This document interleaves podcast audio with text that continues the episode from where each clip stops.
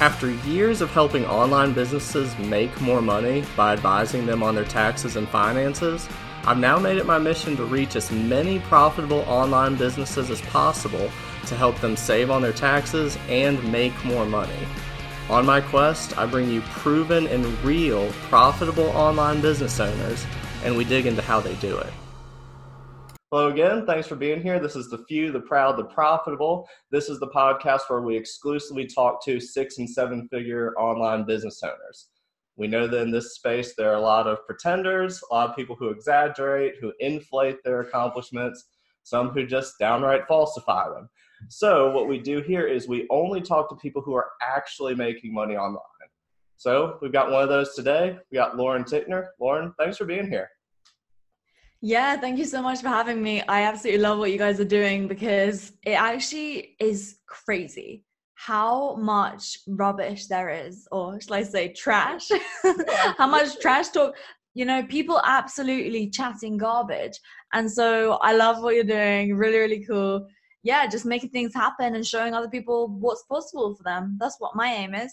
Right. And when I got involved in this space, it was because I started working with a few people who were legit. So at the very beginning, I was deceived based on my clients and the Facebook post I would see that this success was just ubiquitous. Everyone had it. And then the longer you're around, the more you realize that as much as people talk, a lot of them are really full of it. So trying to weed that out and talk to the people who have had true success who have done really well here. So glad to have you. So first thing is a couple sentences, just tell us who you are, what do you do? Yeah, so I am from England. My name's Lauren Tickner. I know you already mentioned that, but just in case. And so my whole thing is all about helping people create their own scalable online coaching or consulting business. Yeah. So we really specialize in online. And the reason why I do this is because I actually started out as an online coach in the fitness industry. So I was helping people lose fat, I was helping them get strong. And that was after I had worked in a job in investment management. And I realized that that was not for me. No. And that I definitely am someone who wants to have my own online business so that I can have the freedom to travel where I want when I want and to work on the things that I want to do. And so, yeah, that is me in a nutshell. I also have a podcast called Impact School, um, which I love doing. So, yeah, that's right. Yeah. Well, I mean, that's similar to where I started. I started in corporate America, worked for a Fortune 500 company as an analyst. Mm. And yeah, theoretically, right. that was a dream job. By any yeah. metric, that should have been where I stayed for the next 40 years, but it was just mm. absolutely mm. miserable and some of it goes to the freedom some of it goes to corporate structure but it was it almost it felt like a prison sentence almost being there the same hours every day being confined to someone else's wishes schedule everything else. So mm. the online side is pretty exciting. Being an entrepreneur is exciting in general but the online side especially given the flexibility it gives beyond what a regular business even would that's exactly my thing. Yeah, I love the fact that I travel so much, so, so, so much. It's kind of cool. So I'm 22 years old right now. Yeah. And so I started out in all this when I was actually 18. So, well, actually, when I was 16, I literally just started posting on social media to build my Instagram to connect with other people who are into fitness. And it's crazy how nowadays you can literally just turn an idea into a full business is so easily doable now. And in some ways, that's bad because it means that some people who maybe aren't doing things in the most legitimate of ways are they're out there doing these things. Yeah. But in other ways, it's awesome because I'm sure that people who listen to this podcast are the ones who are actually making big things happen. And so that's when it's just like, okay, look at all the opportunities that you have right now and make the most of them and i'm fully committed to helping other people do just that because i know how many people just coast through life i remember one of the biggest reasons why i quit my corporate job when I was working at that, it's, it was the equivalent of like a Fortune 500 company. It's yeah. they call it here the the FTSE. They they're in the FTSE 250. Okay. It's pretty much the same thing because America's like bajillion times the size of England. Um, but anyways, so I was working there and I remember some guy was sat behind me and I overheard a conversation that he was having. He was around the same age as my my dad, I guess. And so he was having conversation and he had a daughter who was a couple years older than me and some other kids. And he was saying how he hadn't been able to take his kids on holiday for the past seven years because yeah. they literally couldn't afford it and because he didn't have enough time. Yeah. And so I'm looking around seeing this man who's working in a really well respected job. Yeah. And he can't even take the time or have the money to be able to go take his children on holiday. Mm-hmm. And so not only is does that suck like thinking that thinking on his shoulders, right? But also his kids aren't getting the opportunity to have that time away with the parents and those yep. experiences. And so I just remember thinking, wow, I sort of had this wake up call. And I was like, if I stay in this job 30 years from now, that's going to be me. And so I just was like, okay, well, I know what I need to do. And then that was essentially how I got into this whole world of entrepreneurship. yeah. Well, I, I need to look up the stat, but and I don't know how, if this is the equivalent over there. But here in the US, we have this huge problem with an insane amount of vacation days that employees are owed but don't take because they have too much oh, pressure. Oh, really? Employers, they're so overworked that they can't get their work done. They can't afford it. Wow. It weeks and weeks per employee that they're due that just they they never end up taking and it blew my mind because it's such a cultural issue over here. I had a client who it was it, it was an american business but it was half owned sort of as a pseudo subsidi- uh, subsidiary of a swedish corporation. And i was talking to the lawyers over there and they're like okay well you won't be able to contact me for the next five weeks because i'm going on vacation. I'm like yeah they got not only lot. are you able to take this five week vacation but you can just check out but over here, it's such a cultural problem to you know, mm. people aren't able to check out from their jobs given the pressure from their bosses. Yeah, I mean, it's pretty similar in certain jobs here. Um, but honestly, I just I don't really pay attention to what's going on because yeah. if everyone's going to go right, I'm going left because yeah. I know that in order to do crazy big things you can't do really what everyone else is doing um, just because i think that the system in a lot of these institutionalized organizations is pretty broken and i don't yeah. think it's the best for anyone other than the people right at the top right so sure. i just honestly i just treat anyone who works alongside myself as I would like to be treated, right? It's yeah. the golden rule. it's super simple, but unfortunately, not many people are able to do that. But what I really want to drill down upon through my business and through everything that I'm doing with regards to my content really is that it's much more doable for people than I think they think it is. Right. So they see all these people online who have a massive following, this massive, massive audience on social media, perhaps. And they think, oh, well, they already have all these years of experience and all of this content and all that. Like, I can never catch up. But everyone has to start somewhere. Mm-hmm. And so just actually getting yourself out there and diving in and trying it. It's just i think people should be doing that. Well and i think that goes to the pretenders out there also doing a disservice to the people who are just starting out because according to them they day one out of nowhere had this massive success. So you don't see any of the fact that like anything else there's a gradual build to it. It is a process. Right. So they think there's some deficiency with them because according to everyone on their Facebook feed that you know a month ago I was almost homeless, I was down to my last nickel, and now look at me, I'm making a million dollars a month, and you can do it too. Right. Um, so yeah, if there was more realistic dialogue, then people would say, yeah, that you can do this, absolutely, right. but exactly quite so instantaneous yeah i mean that is that story how many times have we seen it? My goodness me.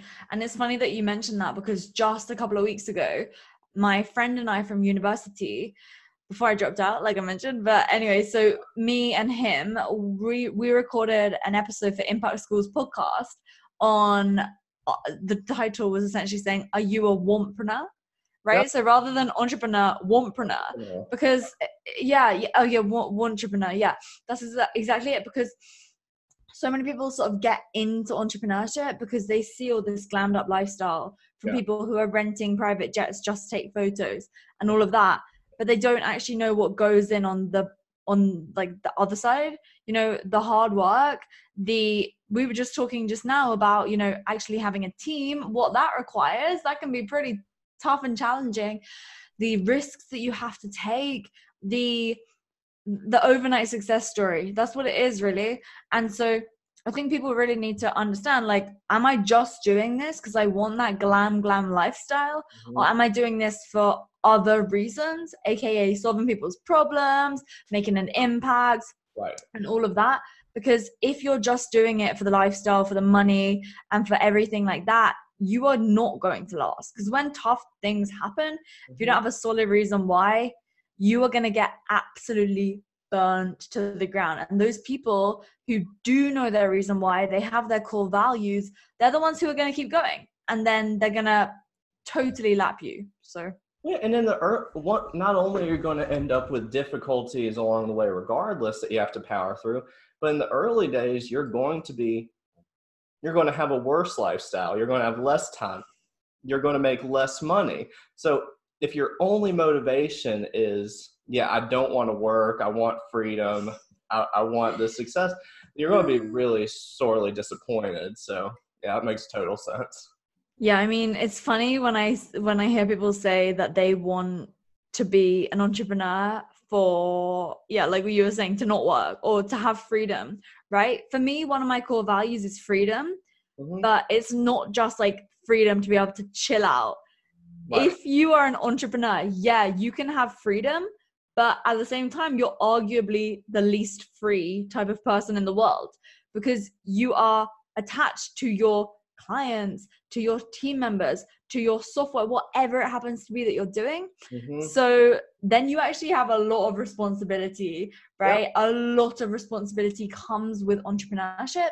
But if that's something that you're willing to take onto your shoulders, the reward is exponential. Yeah. And I don't know about you, but I would not change it for the world. No, there's no way I'd ever go back. All right, so normally the second question we ask is more or less what we've been talking about this whole time is what's the best thing about having a profitable online business? So I think we've covered that. Yeah. Well I think there. yeah, I mean actually for me, I think I just before we got on this podcast, I was doing a podcast with one of my clients so she was she did one of our programs right and um basically she was working in a full-time job and her goal was to match her her full-time job her corporate income. So mm-hmm. she was working in digital marketing she's doing super well in it and all that and that was her goal to match that income. Now she's over she's done over that right in about like four months and that was it for me. It's like i was able to get on this podcast just have a conversation with her as now friends and she's now been able to leave her job and she's she she was saying to me like this she has this really cute italian accent. And she was saying like it's just so surreal to her how she can just wake up and just do whatever she wants. And that is the coolest thing. Yeah. i mean i'm sure you can agree. It's just the impact that you have and you really are changing people's lives.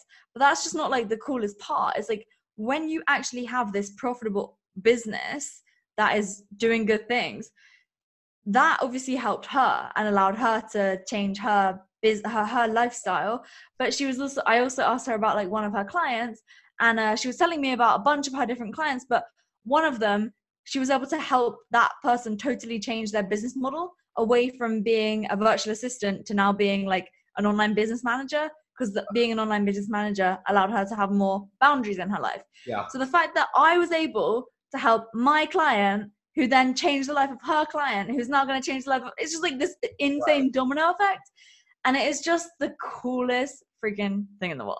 yeah, that's awesome. All right, cool. So, question number three. One of the things in our tax practice that we deal with a lot, and one of the things that we work with our clients a ton on, is managing cash flow. Because for an online business, that can be great. It can also be a huge challenge because the way your cash flows come in and go out is pretty different from most businesses.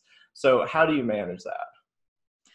Yeah, it's a good question. And it's really kind of spooky that you brought this up today because literally this morning I was listening to a podcast, and in the podcast, they were talking about cash flow management.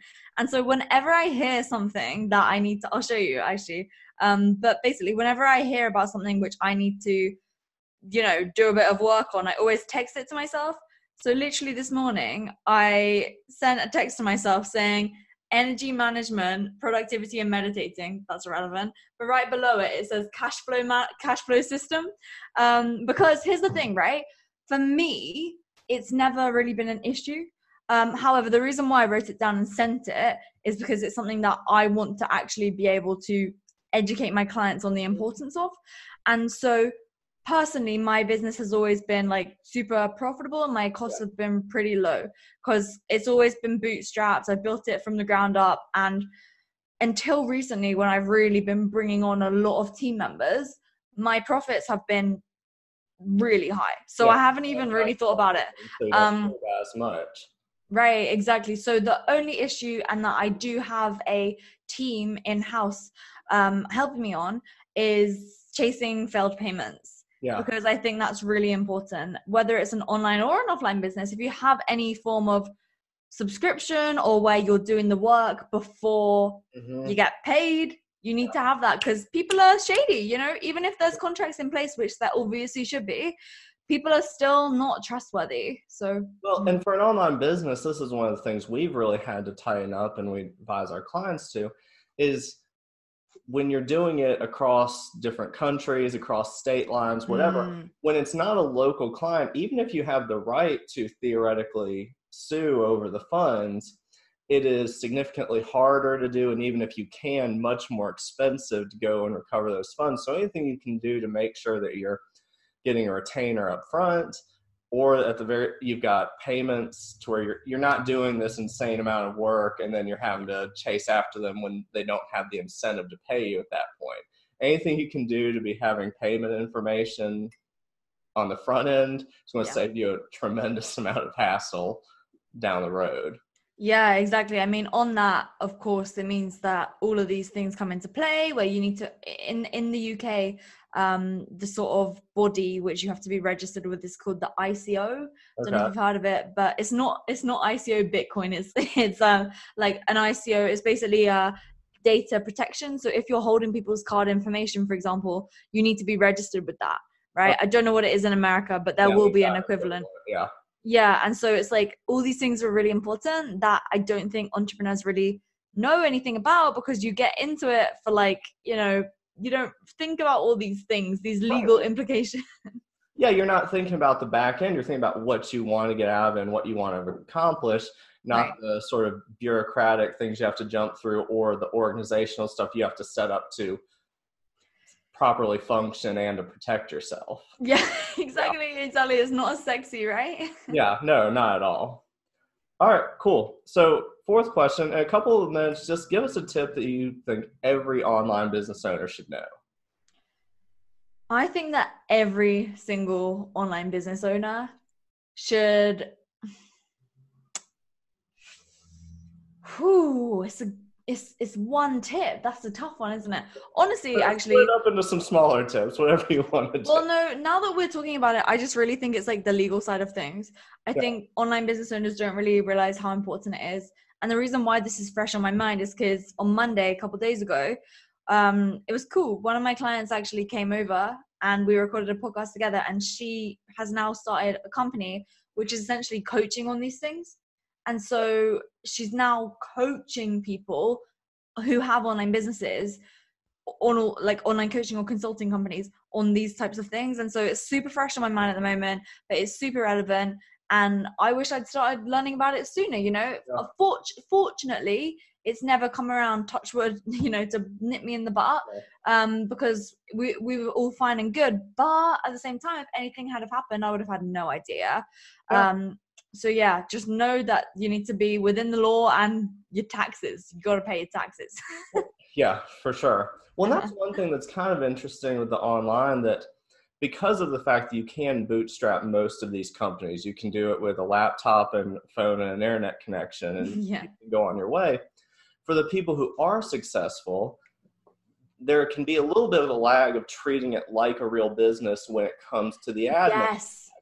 And I'll be amazed. I'll be talking to people who are doing insanely well. Mm. They got a couple million dollars worth of revenue for consulting businesses. You know, they're they're clearing high six figures, you know, into the seven figures. I'm like, okay, cool. Um, doing your return here, looking over your financials. I don't see any insurance expense. Like, oh, I don't have insurance. I'm like, what? And they're like, yeah. no, I mean, well, you know, I've got, you know, I've got an LLC, which doesn't doesn't protect you yeah. completely by any means. But I'm like, okay, if you get a policy for even five grand or ten grand or something, yeah, I know that's not cheap, but that's covering you, oh, indemnifying you almost com- completely, so long as you're within the the realm of what you bought. Mm. But same thing where we'll have people where, you know, oh, they'll talk to us and say, oh, well, we didn't we didn't really report all the revenue because you know no one 1099 us. I'm like, are you are you kidding me? It's getting processed through PayPal.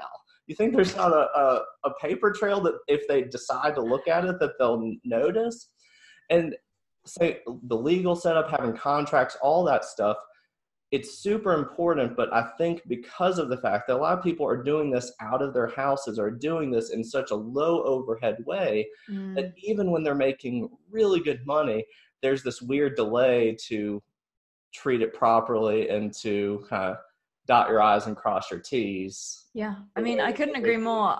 Yeah i i absolutely love that you brought that up. So when i was uh you know starting out as a fitness coach, I didn't really see it as a business. You know, I just saw it as a bit of side cash.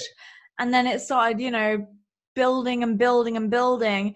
And fortunately, my dad has had his own business. Like, I think this is kind of where I get it from, but he's had his own business since he was a similar-ish age to me. And that's sort of why I understood, okay, I need to get insurance and all that. But I didn't really tell anyone about it for a while other than my clients. Right. and so it was just a bit of a thing that I was doing and making considerably more than I was making in my corporate job. And I didn't really realize the importance of doing all these things, you know, and hire an accountant. That was something that took me a long time to do because yeah. I just didn't really understand. And so, yeah, these are things that are like, they're not sexy, but they're important. Right. All right, cool. So, fifth question it's one of two things, or you can answer both if you want.